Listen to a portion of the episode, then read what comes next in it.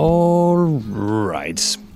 I dag løfter vi først sløret for en ny samarbejdspartner, vi har fået på podcasten, som er Hello Fresh. Det kommer der lidt om. Så, skal vi, så kommer vi til nyhederne.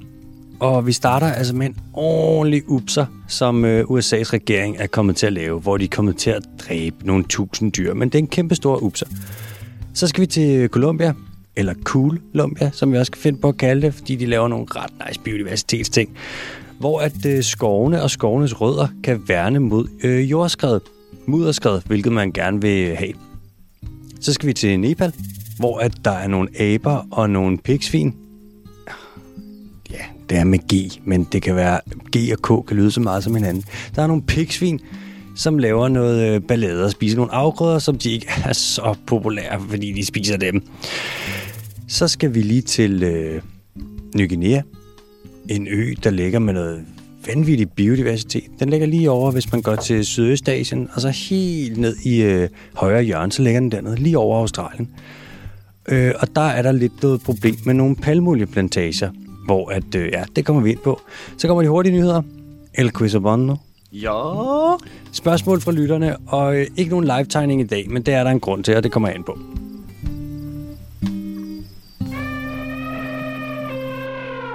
Velkommen til den tyske Teams podcast. Jeg hedder Alexander Holm, jeg sidder her sammen med Mathias Bondugem. Ja, tak.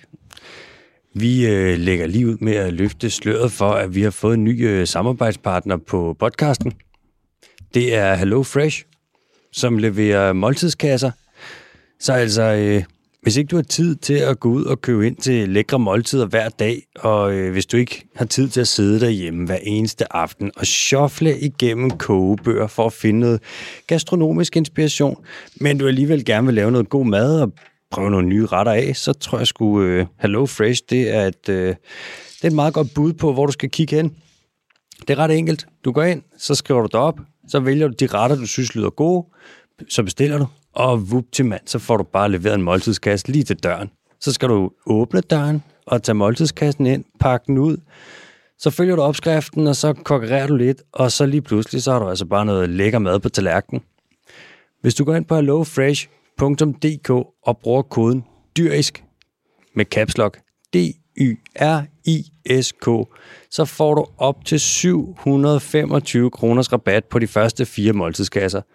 Så øh, ja, fyr den af. Vi sætter pris på det, og det kommer du sgu nok også til. Det er et brandvarmt tilbud. Mm. Kan I så komme afsted? Puh, pas på nallerne. Øh, en anden ting, det er, at øh, vi holder dyrekvist i Folkehuset Absalon, den gamle forhenværende kirke, øh, Absalon-kirken, som så er blevet købt, og nu er det et folkehus, den 18. maj, øh, hvor du kan komme ind, og så kan du se øh, MBK og undertegnet stå og dyrkvist amok. Vi ved ikke helt præcis endnu, hvordan det løber af staben, kommer til at løbe af staben, men det... Øh, Men vi kommer begge to til at være der. Ja, det kommer til at blive øh, pisse godt.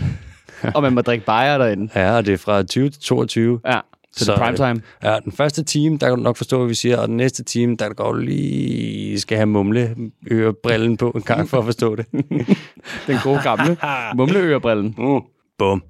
Det var alt for practical announcements. Jo. Skal vi hoppe til øh, Las Noticias på der favores? Det synes jeg.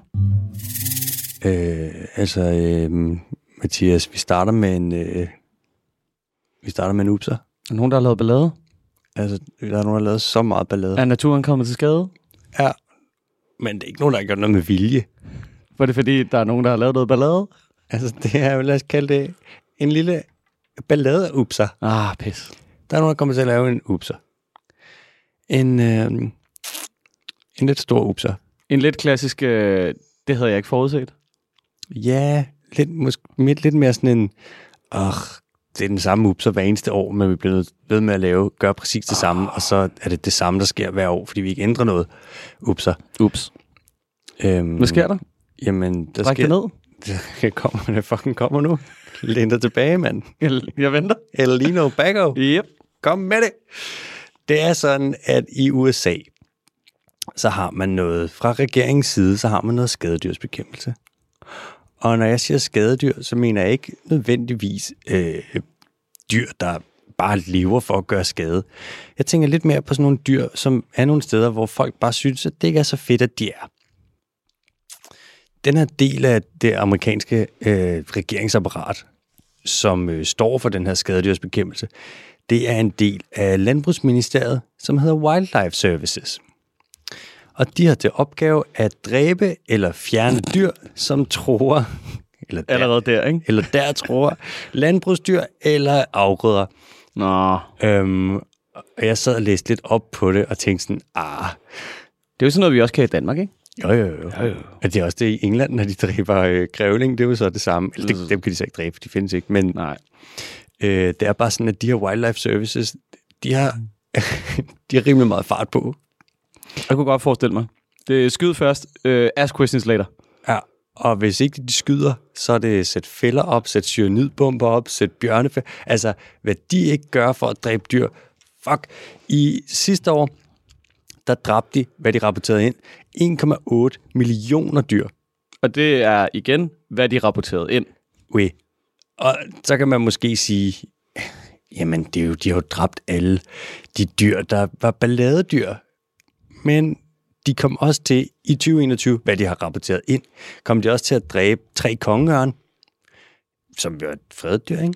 En hvidhovedørn, som er super fredet, fordi det er USA's nationaldyr. En spættet sæl, som også er fredet. 12 sortbjørn, fire pumaer og 17 alligatorer.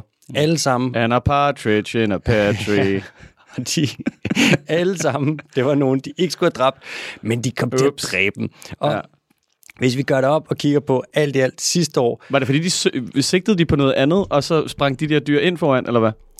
det er øh, både og. Der er sikkert nogle af dem, hvor de kommer til at skyde dem. Det er også bare fordi, det kommer det, jeg kommer ind på det om lidt. Det er så fucked, det Okay. de gør. Altså, det er totalt western på en dårlig måde. Ja. Sidste år, der dræbte de ved uheld mere end 3.000 dyr. De dræbte over 600 odder, de dræbte vaskebjørn, alligatorskildpadder, de dræbte ræve, og hvis der er hundredvis af dem. De dræber sygt mange prærieulve, øhm, altså coyotes. Dem dræber de så med vilje. I 2016, der dræbte de 77.000 prærieulve. Vi snakker fucking kæmpe store tal. Og når de skal dræbe de her dyr, så bruger de blandt andet øh, cyanidbomber. Mm. Har du nogensinde øh, set en cyanidbombe? Nej. Kender du de der, der står sådan nogle sprinkler, der står i græsplæner? Ja. Prøv at forestille dig sådan en, og så i stedet for, at den sprøjter vand ud, så har den bare sådan et hoved på, som er smurt ind i noget, der er lidt lækkert for rovdyr. Mm. Og hvis de så bider i den, så eksploderer den med cyanid, som er rimelig fucking giftig. Lige ud i munden på dig. Nå, Og det, det kan de ikke tåle? nej, de dør af Nå. at få sygt meget gift lige ind i munden. Okay. Det er, jo sådan nogle, det er jo sådan nogle, man kan få i en tandudgave, hvis man er hemmelig agent, og man bliver taget til fange. Så man lige klikke en tand løs, og så lige knuse den, og så er du syre ned. Præcis. Ja. Det er seriøst bare dyre-ekvivalenten af den. Det er sådan noget, der ætser dig lidt på sådan en fed måde, ikke? Åh, oh, det er sådan noget, der tager rimelig... Du får sådan noget fr- rød frode om munden, og så dør du bare rimelig fucking meget. Ja. Mm. Okay, cool. Øh, der er sådan en ting med, at når du sætter sådan en cyanidbombe ud et sted, og det er en prærieulv, der skal bide i den, så kan det godt, og det kunne man ikke vide, men så kan der godt være andre dyr, der kommer til at bide i dem. For eksempel øh, hunde. Allegedly. Allegedly. For eksempel hunde. Øh, der dør cirka 100 hunde om året i USA af at bide de her cyanidbomber. Og- Allegedly. Ja, og så er der selvfølgelig også det, hvor folk bare ikke fatter sådan, hvad skete der lige med min hund der? Hvorfor ligger den med frøder munden og er rimelig meget for sin død på? Og det er simpelthen bare fordi, at man ja, sætter de her fælder op, som skal ramme prærieulve og ulve og hvad ved jeg. Når ikke de sætter cyanidbomber op for at øh, nakke de her dyr, så skyder de dem blandt andet fra fly eller fra helikopter, og de bruger fælder, der kvæler dyrene. Sådan nogle øh, chokesnares, hvor de får hovedet ind i sådan en lykke, og så bliver de bare kvalt stille og roligt langsomt. De bruger bjørnefælder. De der helt klassiske, der står, dem der, der ligner sådan en... Ja, de der store svin, dem man ikke har lyst til at træde på. Dem, ja. Der også tit er i tegnefilm. Dem bruger de. Det ligner en brædepande med tænder. Ja, det gør det faktisk. Ja. Og så en ordentlig fjeder. Ja. Og fjeder. Fjader. Og En hvis... Øh, den kan faktisk godt fange. Ja, Eller et æren. Hvis, Det er som om, de gør sig rigtig, rigtig umage for, at det skal være rigtig ubehageligt at være, at være i nærheden af amerikanere. absolut. Hold da kæft. De siger, at nogle gange så ved man ikke, at der har været noget fanget i de der bjørnefælder, hvis ikke det var, fordi man lige kunne se, at der var klippet et par tær af. Nå, Ja. okay. De bruger alt muligt. Det ligner sådan et arsenal af øh, torturredskaber. Og det der mindset, som de arbejder ud fra, de her wildlife services, det minder lidt om sådan noget fra sidste århundrede. Og man kan jo godt gøre alt det her på en lidt mere human måde. Mm-mm. Eller hvad? Nej, Altså, man behøver ikke dræbe alle dyr, der er lidt irriterende. Nå. Altså, man kunne... Og stoppe mig, men man kunne for eksempel have en landbrugsdyrene inde, eller man kunne bruge vagthund, eller man kunne bruge skarp lys. Øhm, Eller man kunne acceptere, at man boede i en verden, hvor der også var vilde dyr. det der, ikke? Det er så langt over stregen. Det er så irriterende. Det der, det er så langt over Ja, stregen. ja, ja, Tag de der Jeg ord kan i godt høre det. Jeg kan godt høre det. Mm. Hvis man skulle ændre det her, så skal man gøre noget i naturens favør, som er besværligt for landbruget. Så Mm. øhm, ja, Ligesom, ligesom den seneste CO2-pakke, ja. hvor man var sådan, alle dem, der udleder meget, ja. I skal ikke betale så meget, men alle jer, der udleder lidt, I skal betale rigtig Det er meget. så sygt. Og landbruget, ikke i dag. Landbruget, vi venter. Ikke i dag. Så meget udleder I jo ikke. Nej. Det er jo ikke en tredjedel af alt, der bliver udledt. Nej. Det er meget griner, Ja. ikke? Forureneren betaler. Mm, Næh. med, med mindre det er... Men mindre det er rigtig meget. med mindre den største forurener af alle. Ja. Ja, det, det er så sindssygt. Ej, det er vildt nok. Hvad det hedder... Er vi, er vi, er vi færdige med USA? Ja. Okay. Øh, kan du egentlig få, ved du noget om, hvorfor er man, man udleder så meget CO2, når man øh, producerer øh, cement og beton og sådan noget? Mm, nej, ikke rigtigt. Jeg tror, det er, fordi man, man skal opvarme nogle af de der ting sygt meget. Ja. Hvad er det? Cement, det er kalk og et eller andet, man blander sammen. Og det er noget med, at det bare skal varmes fucker meget op og knuses og knases og det ene og det andet. Nå, så det kunne godt være sådan noget klassisk, øh, hvad der er, kul. Øh, kulværfter, man, man trækker på, når man varmer det op, eller hvad? Altså, Ja, jeg tror, de trækker. Aalborg Portland, de trækker på det hele. Ja. Det er så sygt. Man går så langt for at holde på den virksomhed. Ja. Hvor mange ansatte der er i Aalborg Portland? Jamen, jeg ved, jeg ved det faktisk. 1500? Nej. Nej? 320. Nå, 320. 320. Hvorfor, hvorfor vidste jeg, at der var 1500? Mm, det kan være, du vidste forkert. 320? Det er sygt. Man går igennem alt for... Det er Danmarks suverænt største udleder, og man siger, ah, men arbejdspladsen og bla, bla, skal ikke rykke til udlandet. Men det er sådan, det er ikke særlig mange. Altså, øh, hvis man, man må argumentere for, øh, hvad det hedder, import-eksporten, altså hvad er det, de, det er sådan noget, vi snakker milliardklassen, ikke? Det er milliardvirksomheder. Er det det? Det er jeg ret sikker på. Ja, okay. Altså, men det, men det er jo et andet argument. Hvis du siger, du skal holde på arbejdspladsen, jeg tror godt lige, vi kan sende 320 mennesker på revalidering. For eksempel. Altså, Absolut. Jeg tror vi heller ikke lade som om, at det er sværere end det. det er sygt nok. Det, er bare, det viser lidt, hvor langt, hvor lidt langt man vil gå for klimaet, ikke? Ja, var lidt langt. Hvor lidt langt det er. Ja. Hvis bare der fandtes et ord for det. Ja. Åh, Men det er ambitiøst. ah, hold kæft. Men er ikke sindssygt, hvad er det? Det er alle virksomheder op til en vis, ja, til en vis størrelse, hvor du ikke kan lave specialaftaler. Så skal du betale, var det 700 og nogle kroner i Syv- CO2-afgift per 750. metrisk ton Oui. øh, CO2. Aalborg Portland skal betale 100 kroner mere. Nej, i alt.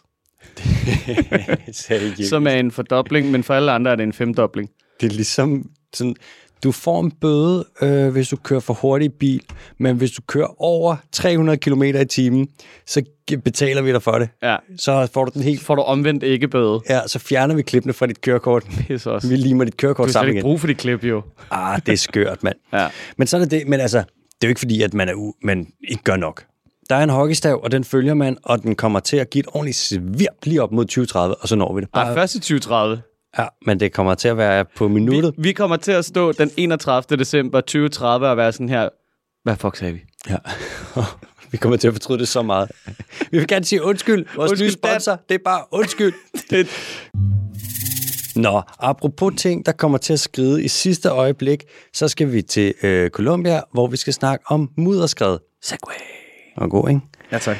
Øh, jeg kalder også mudderskred, altså øh, det er jo noget, jeg snakker om tit og ofte. Er det ikke rigtigt, Mathias? Jo, jo, jo, hele tiden. Det er en af mine foretrukne øh, samtaleemner. Jeg kalder det også det, den brune lavine.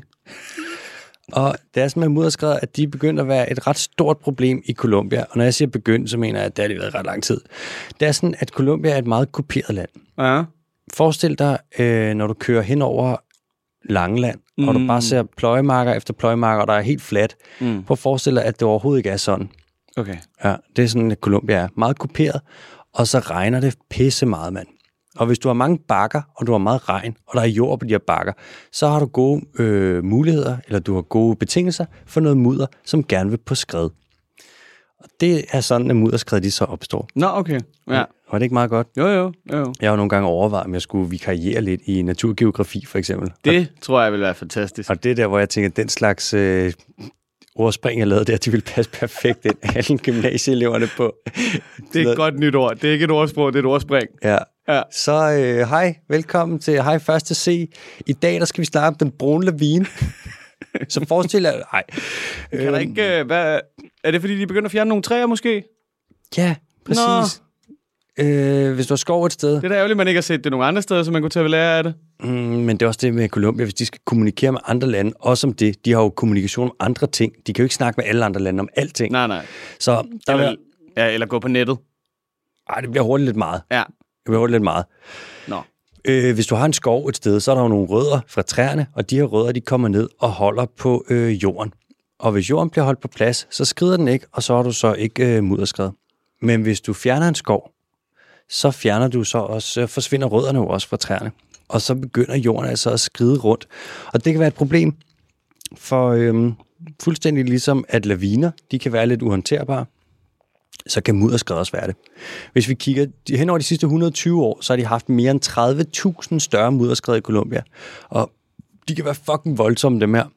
I februar, der var der et mudderskred i noget, der hed Dos Quebradas Kommune. Dos Quebradas Municipalidad. Der var øh, 14 mennesker, der døde. I 2017, der var der en rigtig slem gang regn i øh, Putumayo, og der var der 333 mennesker, der døde i mudderskred. Mm. Det er bare et par eksempler her.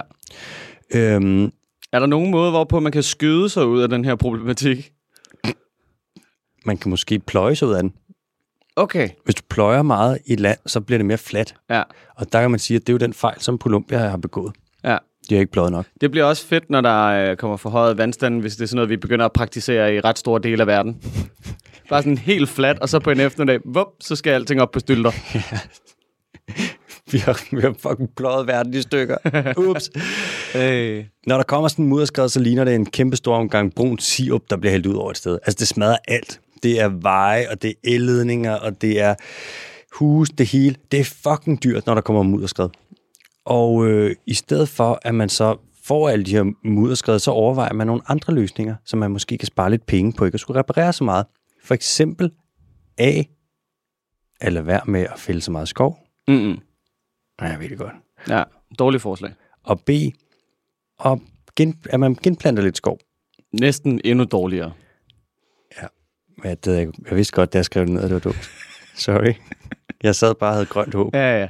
Jeg sad med min grøn, mit grønne håb og var dum. komme her med? Jeg sad bare, ja, sorry. Altså, i, i Colombia, der er det lidt et problem med skovfældning. Det er ja. ikke et lige så stort problem som i Ecuador, hvor det er et meget, meget stort problem. Det er heller ikke et lige så stort problem som i Brasilien, hvor at Bolsonaro han jo har erklæret krig mod Amazonas, men det er stadig ikke helt godt. De sidste 20 år har Colombia mistet 6% af deres skov, og nu kommer der lidt fakta her. I de områder, hvor at der er ikke er skov, der er der seks gange så stor risiko for mudderskred, som i de områder, hvor der er skov.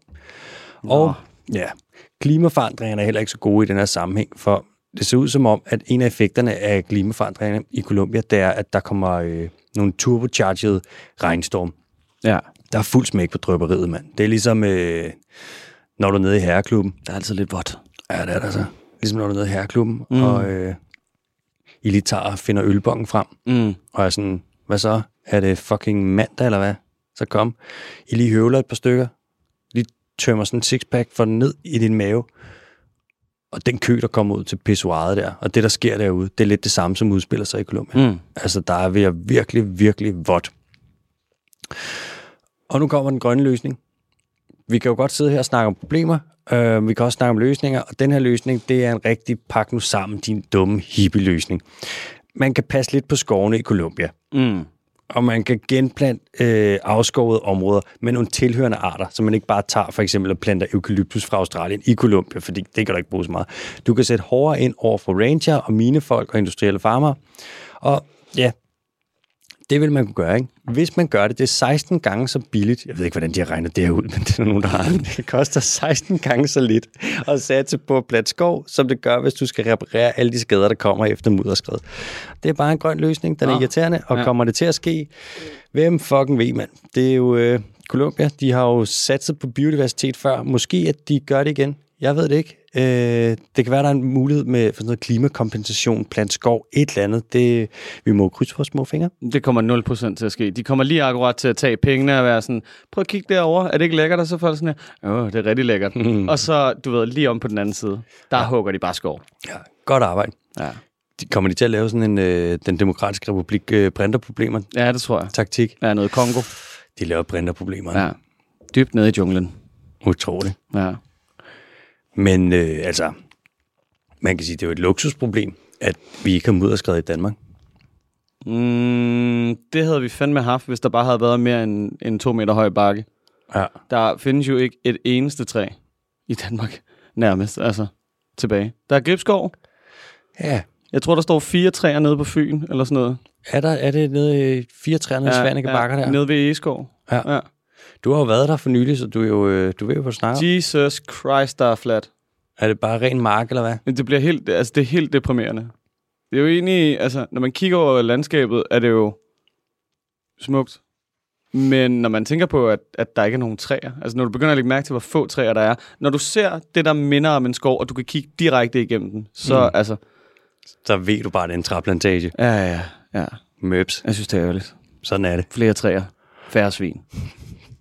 Mit fucking motto. Ja. Vi skal til Nepal. Nepal, det er et land, der ligger over i Asien. Det ligger lige øh, til venstre for Kina.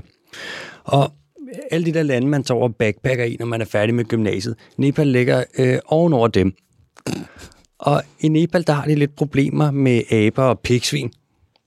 For øh, bønderne, de siger derovre, at de her aber og pigsvin, de kommer og spiser deres afgrøder. Det er sådan, at øh, aberne, de kommer om, om dagen, og så går de amok og spiser majs og så videre, og bare nogle rigtig laver abekattestreger. Og så om natten, så kommer øh, pigsvinene, og så spiser de alt det, aberne har smidt på jorden, og selvfølgelig også de afgrøder, der står i jorden. For eksempel gulerødder og pastinak. Og det er lidt svært at vurdere, hvor stort et omfang de gør det her i, for der er sådan en ting med, at man overdriver lidt i Nepal. Så der er nogen, der kommer og siger sådan, ja, der har sgu været aber i marken, så kunne det godt have været aber for 10 år siden, men så er man stadig sådan, ja, de var der for nylig. Nå. Og hvorfor er det så, at de her dyr, de går i marken? Hvorfor bliver de ikke bare ude i skoven, hvor at, øh, det er, at de ligesom hører til? Og det gør de ikke af en helt særlig grund. Nu kommer der en lille historielektion her. Mm-hmm. I 1970'erne, der høvlede man simpelthen skov ned i Nepal. Og det var ikke så populært. Der øh, folk var sådan, hvorfor fælder I jeres skov så meget? Hvorfor lægger I ikke noget skov stå? Hey, Mr. Decider. Maybe Ja. not. Kan du ikke lige lade den skov bare lige være et øjeblik? Så for at øh, gøre noget ved det her, så satte man sig bare for at plante en forbandet masse skov i Nepal. Og de, de skov, man plantede, det var sådan nogle nåletræer fra øh, Australien. Så man gik amok med planteriet, og skovdækket i Nepal blev øget fra 26 procent i 1992 til 45 procent i 2016. Hurtigt og nemt at etablere skov. Ja. Ja. Og øh, måske ikke den bedste øh, reforestation. Hov, hov, hov, hov, har set, hov, men- hov, Sorry. hov, hov, hov. Jeg ved ikke, hvad der gør mig i dag. Undskyld. Ej, hvad er det for noget? Altså, Rasmus, modsat, du er så besværlig i dag. Det er, vi har sådan en ting med, så snart der er træer et sted, så kalder vi det skov. Ja, yeah. Og det er jo ikke forkert. så snart der er en kornmark, så er det natur. Ja. Hvis vi to, altså vi kunne tage et eller andet træ fra, hvad ved jeg, Ny Guinea eller fra Argentina eller et eller andet, og så plante dem ud i Danmark. Okay, foden på bordet. Ja, men jeg kunne mærke, det havde, jeg, det havde jeg lige brug for. Sådan. Beklager. Altså, bare fordi der er træer, betyder det ikke, det er skov. Man skal jo, øh, eller det gør det jo, men skov kan være mange forskellige ting, ikke? Det kan være sådan noget naturskov, en skov, skov, der ikke har været fældet, hvor at den ligesom er, der er de planter og de træer og så videre, som er der i den skov, men det kan også bare være, som vi for eksempel ser det i store dele af Danmark, sådan noget monokultur, hvor du bare har bøgetræer eller fyretræer, der bare står på rad og række, ikke? hvor det jo basically bare er en mark med træer. Ja. Det er så sådan nogle her marker med træer, man lidt plantet i Nepal. Og problemet er, at når du planter australske øh, træer i Nepal, så er der ikke nødvendigvis frugter eller blade på dem, som dyrene de kan spise. Og så er det så, at de her dyr, de går andet sted hen. For eksempel ind på marker. Så render aberne og pigsvinene rundt og æder folks øh, afgrøder, fordi der ikke er mad til dem i de skove, som man har plantet med eksotiske træer. Og løsningen den er på det her problem, den er jo super åbenlys. Eller er den? Det du gør, det er, at du laver en tidsmaskine, og så tager du tilbage til 1970, Back to the future. Back to the Futures, og så får du folk til at stoppe med at fælde al skoven. Ej, Ja. man planter nogle, nogle træer, ikke, som ligesom øh, som med noget frugt på, som dyrene de kan spise, og så fælder man noget af den invasiv, invasiv skov. De, øh, de bestiller da bare lige en måltidskasse fra Hello Fresh, og så begynder de at sprede øh, hvad det hedder, noget mad ude i, øh, ude i skoven. Koden til, Til der- apperne? ja, og koden det er dyrisk, og så får de på de første fire måltidskasser, der får de altså øh, op til 725 kroners rabat. Det er da det, de skal gøre. Det var så lidt Nepal. fix, fix. Fix. Og, de får, og det er lokalt, og det er lækkert, og der er gode vegetariske alternativer. Ja, Det var så lidt. det var så let. Og I må godt sige det, hvad jeg sagde i dag. Stjæl med arme og ben. Fyr den af. I don't need no credit. Har du nogle øh, tanker, nogle øh, overvejelser, noget i forhold til det her øh, Nepal-abe-pigsvins problem her? Mm. Det er jo så, altså jeg kan jo godt se det er irriterende, at, øh, hvad det hedder, pindsvinene, de kan, øh, pigsvin. Mm. Er det P-I-G? Altså Øh, pigge? Ja, det er også det, man kalder porcupines. Okay, ja. Det er også irriterende. Jeg tænker, man kan skyde dem. Ja. Øh, lad mig lige tænke. Så hvis man skyder dem, så øh, i og med de dør, så forsvinder problemet også. Lige. Lige. Den ramte du lige i røven, den der. Til nogle gange, ikke? så forstår jeg ikke, at du er... Øh, jeg skal være klimaekspert, kan jeg godt mærke. du har ikke læst biologi, Nej, nej. og du har Men jeg kan læst- løsningerne. at du er ikke, du er ikke skåret landskabsarkitekt. Nej. Du har ikke taget en grøn uddannelse. Mm. Og alligevel så sidder du der, som om at du bare... Altså, Jeg var ikke- helt ganske almindelig trigger-happy. Jeg, jeg begriber ikke, hvordan du kan være så skarp på det grønne område. Hvad fanden gør man, Alex? Hvad, hvad er din holdning til? Bare fæld noget af det der invasive skov, du har lavet der, og så øh, plant nogle tilhørende arter ud, altså. Og så må man også have, så må du kompensere lidt de bønder der, ikke? For, øh, uh, det er blevet pollen, pollensæson. Ja, det er rigtig pollensæson. Jeg beklager, Øh. hvis I kan høre mig sidde og pusse næs i ny og næ. Sådan er det. Men altså, det er jo et omfattende problem, og det er jo en stor del af Nepal, hvor at det er på den her måde. Ikke? Og der er ikke så meget den oprindelige skov tilbage, så dyrene vandrer lidt ud, og så kommer de jo bare, de skal også have noget at spise. Så går de jo bare efter afgrøderne. Så det er sådan lidt, Ja. ja. det må være sådan en balanceløsning, ikke? Noget kompensation, måske noget hegn, et eller andet, hvad ved jeg, og så skyd lortet. Skyd ikke lort. Skyd dem. Nå, vi skal til øh, lidt syd for øh, Nepal, Ja? til Indonesien. Er vi igen inde i noget skov? Ja, Okay. Det er Og- en rigtig skovspecial, det her. ja, det er det. Og vi er ude i en... Hvad er det med vilje? Ja, lidt. Nå, okay. Jeg tror bare nu, hvor alle træerne er ved at springe ud, så Ja, ja, ja, ja. bliver jeg bare inspireret. Fedt. Mm. Vi øh, skal til en rigtig rodet historie. Nå. Altså en rigtig roder. Det er sådan, at og en stor del af det, det finder sted på Ny Guinea, mm. hvor. Indonesien jo så har halvdelen af det. Ikke? I øvrigt en ø med noget vanvittig øh, biodiversitet. Og et navn, der giver fuldstændig god mening, som der aldrig nogensinde er nogen som helst tvivl om. The Guinea. The Guinea. Altså, øh, der har været noget ballade dernede nu her. Med alt det, vi har haft med printerproblemer og korruption og sådan noget i Ny Guinea. Det er som om, det hele piker lidt med det, der sker dernede nu. Mm. Øh, de har deres miljøminister er, øh, lad os, vedkommende hedder City et eller andet, og vedkommende er meget, meget udspekuleret, men udspekuleret på den måde, hvor at næsten samtlige grønne NGO'er, der arbejder nede, de sådan, tror du helt seriøst, at der er nogen som helst, der hopper på den der? Hvordan vil du slippe afsted med det her, amigo? De har lavet, kan du huske det der med, at de har haft det der moratorium på øh, palmolieplantager? Ja. Så de er indført i øh, 2018, så indførte man sådan en, en moratorium, det betyder bare, en- basically, det er et pænt ord for pause. Så siger man, okay, I må ikke lave flere palmolieplantager, fordi vi fælder simpelthen for meget skov. Og øhm, det er heller ikke så klimamæssigt, der er det ikke så hensigtsmæssigt at fælde regnskov. Der var bare et lille problem, da man indførte det her moratorium. Ja. Man havde allerede på forhånd givet sindssygt mange tilladelser, så selvom man ikke gav lov til nye tilladelser, så var der givet tilladelser til en masse projekter. Og dem kan man ikke trække tilbage. Det er så det. Det her, hvor det bliver lidt kompliceret. Ja. Øhm, man kunne godt bare fortsætte med at fælde skov Mm. og alt det her, når man har tilladelserne. Og man skal også huske, at jeg ved ikke om det er størstedelen, men en betragtelig del af det skov, der bliver fældet, hvor man laver palmolieplantager, det fælder du illegalt. Mm. hvor det er sådan, så er det jo lige meget, om du har en tilladelse eller ej. Det er en fed måde at gøre det på. Ja, og der er så meget korruption derovre, så det er basically, så er de bare fri leg. Men så Indonesiens øh, miljøminister her, Siti Nurbaya Bakar, trak så i januar 192 af de her tilladelser til at lave palmolieplantager tilbage. Okay. Og det er der, hvor vi så tænker, fuck, Godt gået. ja, fuck hvor nice. Ja, ja. Det er da for svedigt. Men, øh, der er et lille men. Det er løgn. Der er et lille men. Nå, Hvorfor, det Mathias, plejer det da ikke at være. hvorfor er det, at vi ikke bare kan være glade og tilfredse og holde vores kæft? Jeg ved det ikke. Altså, måske kunne det have noget at gøre med, at øh, der er et lille mænd. Der er øh, mange af de her tilladelser, de var givet til nogen, øh, som så i mellemtiden var gået konkurs. Nå, Og, øh, og så kan man jo sælge en aftale videre, eller hvad? Ja, og nogle af dem var givet til et skuffeselskab, et skuffeselskab, hvor du så ikke kunne finde ud af, hvem der var en rigtig ejer, bla bla bla, bla, bla Ja. men tilladelsen blev bare trukket tilbage. Mm. Så lige pludselig, når du trækker en masse tilladelser til at lave ny palmolieplantage tilbage, så sker der en ting, hvor at palmolieplantage øh, priserne, priserne ved det her land, de stiger rigtig meget. Ja. Prisen på palmolie stiger rigtig meget.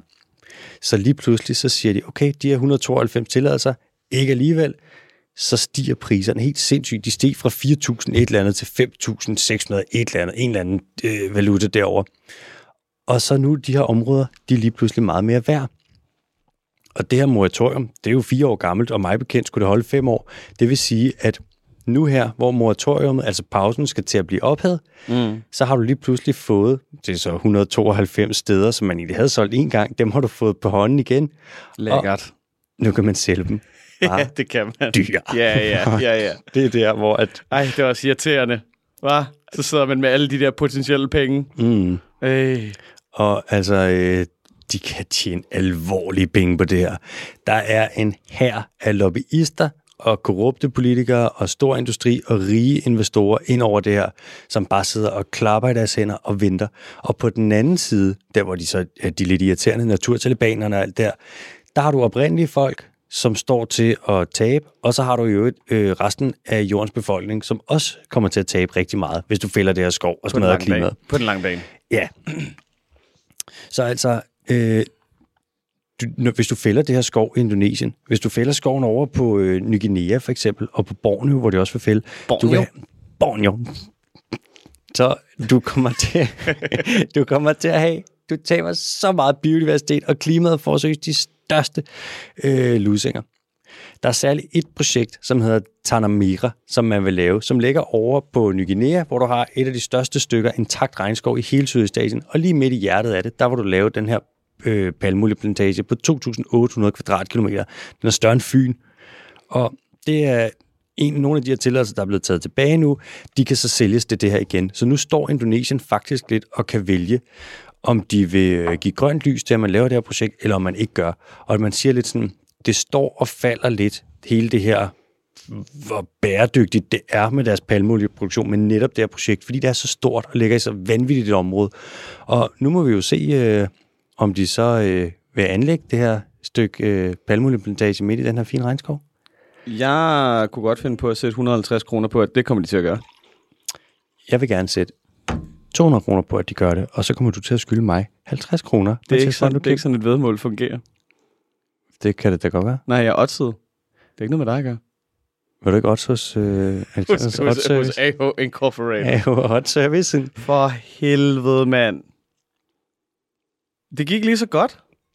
Nej, Nej. det, det gjorde det jo ikke. Nå. Det, Vi jeg, må- må... jeg synes, vi skal opfinde sådan en CO2-gun. Hvordan øh, skal sådan en Jeg har patenteret den nu. Så CO2 du bare gå rundt og skyde CO2'en og ødelægge den. det kunne fandme være smart. Oh. Hvad fanden gør vi, Alex? Jamen, De er jo pisse ligeglade. vi må se, altså. Man kan håbe på, at der kommer noget ind. Nu er det jo, meget, nu har det jo handlet meget om biodiversitet før, mm. med regnskov, ikke? Øh, hvor man har sagt, bevar arter, og så er de sådan lidt, hvorfor? Men nu kommer hele det der klima noget, det fylder jo mere og mere. Og der er altså bare sindssygt meget øh, drivhusgas, der ligger lagret i regnskov. Så man kan sige, de- har en god mulighed for at faktisk tjene penge på ikke at fælde deres skov. De skal bare ligesom forvalte det på den rigtige måde. Det er lidt der, vi er med hele det her. Ja, jeg tror på det, mand. Ja, og jeg tror ikke rigtig Nej. så meget på.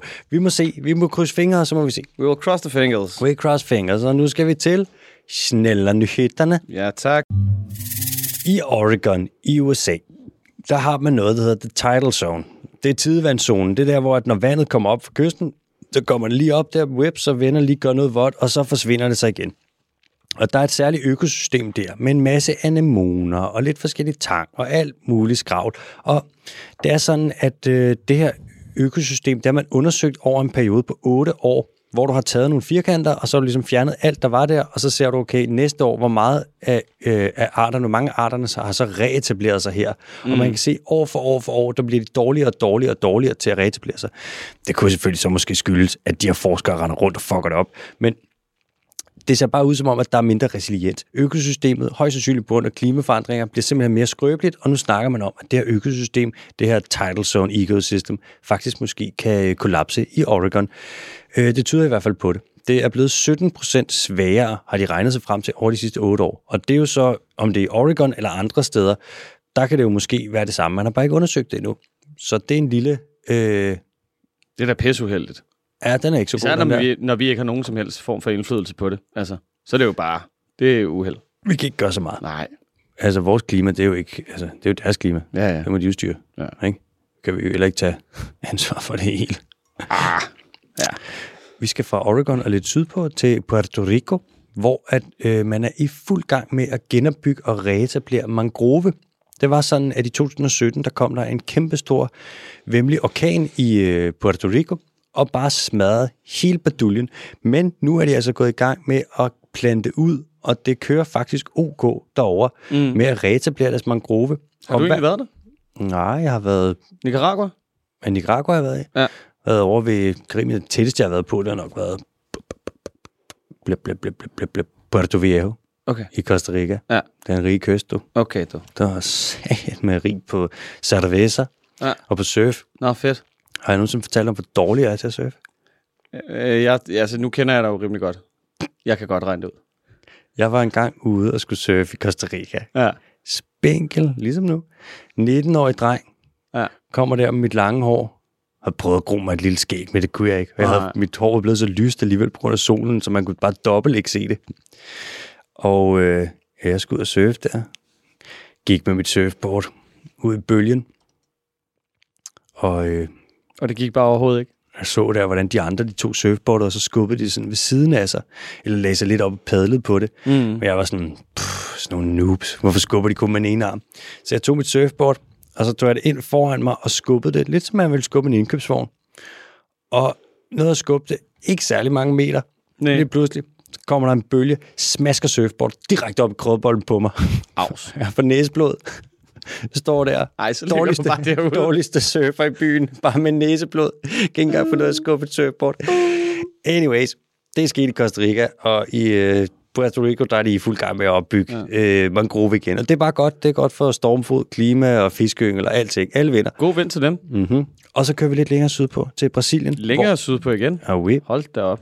til den øh, atlantiske regnskov, hvor at man er i gang med at etablere en masse grønne korridorer for at forbinde nogle fuglebestanden, og det er altså bare nice, og man kan se, at fuglediversiteten faktisk stille og roligt hakker en lille smule opad nu, hvor de kan få lov til at møde hinanden, de her fugle, så de ikke bare skal være isoleret.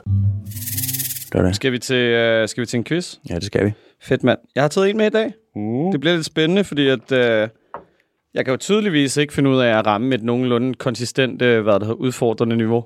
Lad os Det prøve. er enten øh, super let, eller også er det super, super svært. Ja. Hvor ligger vi i dag, tror du? Jamen, øh, vi ligger på en seks ledetråd, øh, og jeg kan nærmest ikke regne det ud. Lad os se. øh, første ledetråd. Jeg er lige knap en meter lang, og lever typisk en 20-30 år. Måske dobbelt så lang tid, hvis det er fangenskab. En meter lang og lever 20-30 år. Måske Ja. dobbelt så lang tid, hvis det er fangskab. Uh, den er sgu... Øh, bu- bu- bu- Lige til højre benet. En meter lang. Er det en kongepyton? Nej, det er det ikke. Oh. En? Nej. Ja, så ved jeg det sgu ikke. Nej. Jeg lever primært i tropiske områder, men kan også findes i Sydeuropa. Ja. Tropiske områder, men også Sydeuropa. Tropiske områder, men også Sydeuropa. Ja. Uh, ja, den er sgu lidt svær. Er det en... Øh, Sådan, nej, det er ikke en makakabe. Det ved jeg sgu, øh, det ved jeg ikke lige. Nej. Nej. Har du lyst til at give et bud? Øh, Udover makakaben? Makakaben? makak i Sydeuropa, hvad fanden kan det være? Jeg ved ikke hvorfor, men jeg tænker, at det er et krybdyr. Ja. Men det kan godt være, at det er forkert. Who knows? Jeg gætter på en... Øh, ah, fuck, det er ikke en revsno. Det må være... Måske en leguan. En revsno. Ikke, en- det er heller ikke en leguan. Vi prøver igen. Jeg er meget social. Vi er typisk en million individer i hver koloni. Der er mange af os, og vi står sammen. We are legion. Er flamingoer? Det er det. Yes! It's a man. flamingo. Yes! Så får du 1, 2, 3. Du får 4 point. Kan de være... Nej, 3 point. Er de op til en million individer? Det står der her. Shit. Ja, i de der mand. kolonier. De kan til synligheden kun spise, når deres hoved vender på hovedet. Fandme underligt. Og så er der et filtersystem i deres næb, og altså, det er så mærkeligt. Det er De lidt står på et øh, ben, og de har også lagt navn til en dans, og Ja, og de kan stå i, på bingo, altså. og de kan stå i frossen vand, med, hvor vandet bare fryser ind om deres ben. Ja, ja. Det er nogle vanvittige dyr. Det ser helt vanvittigt ud. Men har, og så vidt jeg, altså, jeg kunne læse mig frem til, så ved man ikke rigtigt, hvorfor de står på et ben. Altså, der er nogen, der har foreslået, at det er fordi, når du står i koldt vand, så er det for at øh, mindske blod, øh, hvad det hedder, blodcirkulationen i lægemer, der er dækket af vand, sådan så du ikke afgiver for meget varme. Nå, og så pakker de ligesom, øh, ligesom når du ikke har handsker på, og du tager den ene hånd i lommen. Ja, men, Aha. men problemet er lidt, at de gør det også, når de står i varmt vand. Og det er fandme også forvirrende. Ja. Så man ved ikke rigtig, hvorfor de gør det. Og de har også nogle lange stængler af, af nogle ben. Det ligner jo basically bare en, en flamboyant stork. Altså, Det gør det faktisk. ja. Det Er burde hele de hedde. familie med storken? Øh, nej, mig bekendt er de mere- nærmere i familie med... Øh, åh, hvordan fanden er de? Stork. Stork. Stork. Er det pingvinerne, eller... Ej, jeg kan ikke huske det. okay. Fuglefylogeni. Jeg plejede at være god til det, men det er jeg ikke mere. Sorry. Cool. Hvor mange point? Jeg fik tre point. Få tre point. Yes! Nå, vi skal til spørgsmål. Vi starter fra et spørgsmål fra, øh, med et spørgsmål fra Jakob, som siger, Hej Jakob. Hej FBK og AH. Et lille spørgsmål til næste program. Kender I nogle aktier, man kan investere i, som reelt gavner naturen, biodiversiteten eller klimaet? Hvis man nu er lidt af et selvisk svin, som også godt kunne tænke sig lidt passers. Eller skal jeg bare tage min kapitalistiske røv sammen og donere dem til velgørenhed? Kæmpe fan, by the way, og sætter pris på jeres fantastiske arbejde. KH Jakob. Tak for øh, spørgsmålet og de pæne ord, Jakob. Hvad tænker du, MBK? Jeg ved det ikke, det kommer an på, hvad man tænker som bæredygtigt. Ja, ja. Altså, der er jo nogen, der vil, der er jo nogen, der vil argumentere for, at lad hvis du sætter dine penge i Tesla for eksempel, at det er en grøn forretning ud fra det paradigme om, at det er en transportvirksomhed, som forsøger at konvertere kulbiler, og, øh, hvad det hedder, eller sorte biler, Mhm. mm-hmm. til elbiler. Det er så lidt problematisk, fordi der går rigtig, rigtig mange ting ind i de der batterier og processen, som ikke er særlig gode for miljøet, men på lang sigt er det så, eller kan man gøre det mere bæredygtigt, hvis man... Ja, der er vel en masse argumenter for det. Set sindssygt. Og tit så bliver det også, hvis det er sådan noget med for eksempel øh, batterier i grønne biler, Mm. så øh, når du høster dem, så sker det tit på, øh, så er det miljøet, der ligesom går ud over, og Ja. biodiversiteten. Ellers så kommer der deep sea mining for eksempel, hvor Mm. det er det der med, så pløjer du havbunden for at lave batterier og så videre. Så den vil være, den er lidt tricky. Også det med, hvis det er aktier, som skal, øh, som skal stige i værdi, Mm. og en virksomhed, der skal profitere på noget. Generelt, så virksomheder, der profiterer på noget, de plejer, jo mere de profiterer, jo mindre grønne plejer de at være. Ja. Man kan sige, hvis Shell de besluttede sig for, fra i dag, der skal vi ikke udlede et gram CO2 mere, så vil Shell gå fra en dyr aktie, går ud fra, til en meget billig aktie, der kostede cirka 0 kroner. Ja. Øh, et, en ting, man kan investere i, det er for eksempel sådan noget som øh, Beyond Meat. Hvis du har nogen, nogen der laver øh, klimavenlige alternativer til meget sådan udledende fødevarer, det kan være en ting. Og så vidt jeg ved, så Beyond Meat, det er fucking dyrt. Så det er, aktien har det sikkert okay. Der kunne man investere lidt. Men altså umiddelbart, hvis det er fordi, at du har en masse penge, og du gerne vil øh, pølse dem ud og redde noget øh, ja, klima, biodiversitet, whatever, så giv dem til velgørenhed. ja. Det vil være det. Ja, fordi altså, ellers så kan jeg kun se, at det skulle være, fordi man gør det ud fra et, et ønske og et håb om, at hvis jeg investerer i noget, som potentielt... Altså, der, hvad er der, der var de der tegl, man lavede på et tidspunkt, ikke? som kunne suge strøm ud af, ud af solen eller sådan noget. Ikke? Mm. problematikken omkring det, det er, at de mister effektivitet over den periode, de lever. Men investerer man så, fordi at jo flere, der køber de her, så jo jo større incitament er der så for, at man, man finder ud af, hvordan man kan genbruge altså materialerne bedst muligt. Altså, Mm. det, det kan man jo håbe på. Ja. Men du kan se problemet med Vestas nu jo, altså du ved, det er jo bæredygtig grøn energi, kalder man det i godsøjen. Men hver gang du skifter en propel ud, så graver du, jeg ved ikke hvor meget plexiglas, og, nej, ikke plexiglas, hvad det hedder. ja, hvad fanden er det, det hedder? Det er også det, man carbon. ja, Carbonfiber. ja, Ja. ja. ja, det graver du bare ned. Bum. Hvad skal vi bruge det til? Det er ikke en skid. Det Ned i jorden med det. Ikke? Bare den ultimative sådan, uh, out of sight, out of mind Ja. løsning. Altså, så Vestas kunne være et bud også? Skal Vestas, ja. Det synes jeg da også. Øh, nu er jeg ikke den store aktiemand, men jeg synes, det har jeg hørt rygter om. Det ikke skulle være den værste aktie, aktie man kunne finde. Ja. Den værste aktie, aktie, aktie. Lad os, øh, apropos Vestas, så lad os tage øh, næste spørgsmål. Det er fra S. Martine Højstrup, som siger, Hej drengene. Først tak for jeres arbejde, det er skønt. Tak for det, Martine. Jeg har et spørgsmål. Mm. Der er jo stor snak om den bæredygtige omstilling versus naturen. Altså, borgerne vil have omstilling, men de vil under ingen omstændigheder have, have vindmølleparker i syne. Mit spørgsmål til jer er, hvis man skulle lave en lille return of investment analyse på klimaets regning, hvad er så bedst? Vindmølleparker i havet eller uforstyrret liv i havet? I siger jo tit, at havets dyr ikke er så glade for larm. Jeg arbejder i byggeindustrien og ved godt, at placering af sådan noget beton kan larme lidt. Og altså det her, det er jo en politisk varm kartoffel, der er nu. nu er øh, Simon Kollerup, vores, hvad er det, han er, erhvervsminister, Ja. han har lige i dag meldt ud, faktisk, eller det er jo så, ja, ja, det går perfekt. ja det hele går skide godt, og Ja. alting spiller.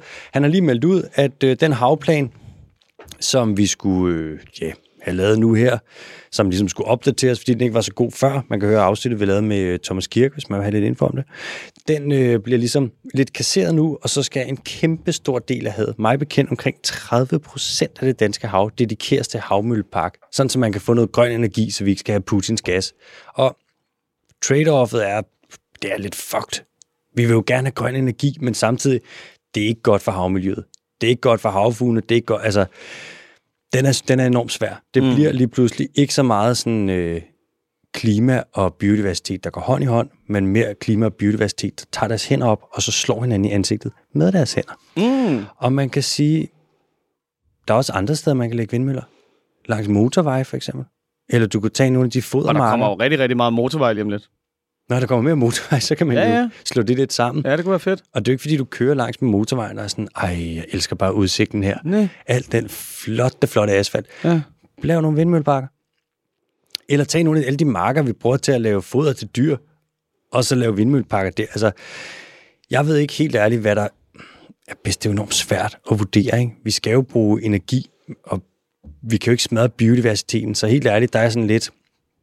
Jeg kan faktisk ikke svare på det, hvad der er bedst, men jeg tænker, man må tage sig og se, hvad for nogle zoner af havet kan bedst holde til, at man laver vindmølleparker, og eventuelt placere nogle af dem der, hvor det så går ud over fiskeri, frem for at gå ud over biodiversitet. Oh, Åh, åh, åh, åh, åh. Er du, øh, er du selvlobbyist, eller hvad, siden at du sidder og plæderer for, at det skal gå ud over fiskerne? Jeg er nemlig Navy SEAL lobbyist, du. Hold da op, du fik også rodet dig ud i en diskussion her den anden dag, var? Fordi du lige kom til at sige noget om en fisk. Jeg blev nødt til... Torsken? Jeg blev nødt til at slette det. Ja, Jeg har sjældent prøvet noget lignende. det var fuldstændig vanvittigt. Galt. De kom på mig, mand. Ja, Jeg delte lige... det var øh, super ubehageligt faktisk at se på. Altså, Ja. det var... Øh, Jeg delte lige WWF, de delte et, et klip det med det interview, vi lavede med Thomas Kirk der, om Ja. øh, det danske fiskeri og så videre. Og så delte jeg lige det klip der, og shit, der var nogle fiskere, der hvad var det, du glade. havde, hvad var det? Kan vi lige, øh, kan vi lige riste det op, sådan til lytterne er med, hvis de ikke følger dig på Twitter? De sagde, øh, ja, fiskerne de kom ind, og så sagde de, at hvorfor snakkede vi ikke i det her interview mere om, øh, hvordan at sælerne de kommer og spiser alle fiskene. Ja. Og så kom jeg og sagde, at øh, grunden til, at vi ikke gør det, det er, at det gør sælerne ikke. Og så skal jeg da ellers love for, at jeg havde åbnet Pandoras øh, fiskeæske. Er du ja. Gal, mand? Fordi i, altså sådan, argumentationen for fiskerne er lidt som følgende. Vi fisker rigtig meget. Der er ikke så mange fisk tilbage. De fisk, der er tilbage, de bliver spist af sæler.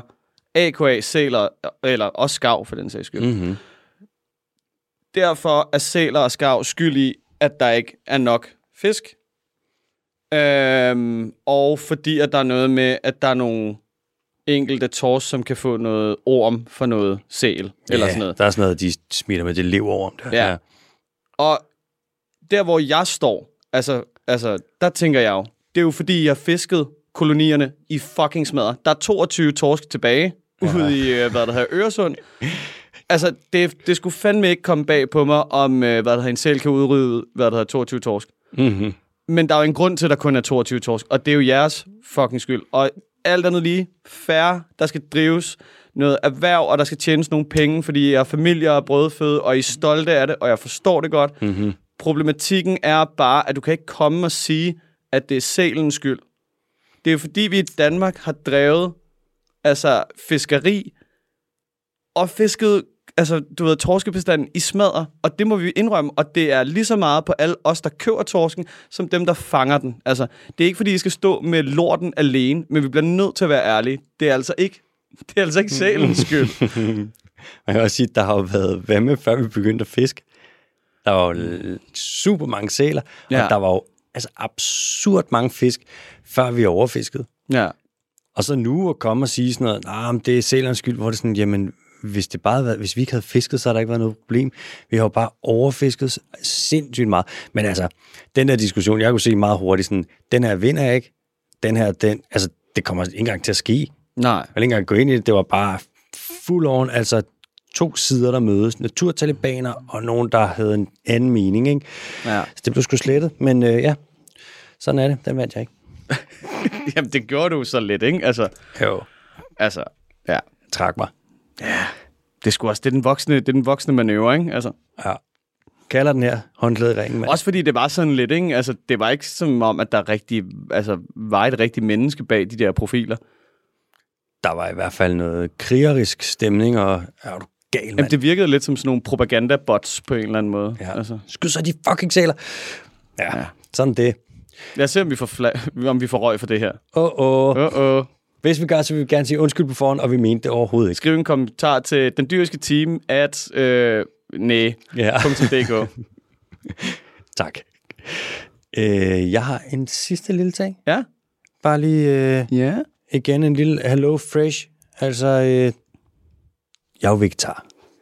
Jeg har ikke spist kød i 12 år. Mm. Og der er altså gode muligheder også for Hello Fresh, hvis man gerne vil have noget vegetarisk. Blandt andet kan jeg sige, at den her uge, der får jeg sprød panko blomkål, halloumi burger og tortellini con melanzane. Yum, yum, yum. Skriv jer op dyrisk på hellofresh.dk, og så er der altså rabatto, og alle sætter pris på det. Det var alt herfra. Jeg har ikke mere. Tak for det. Adios.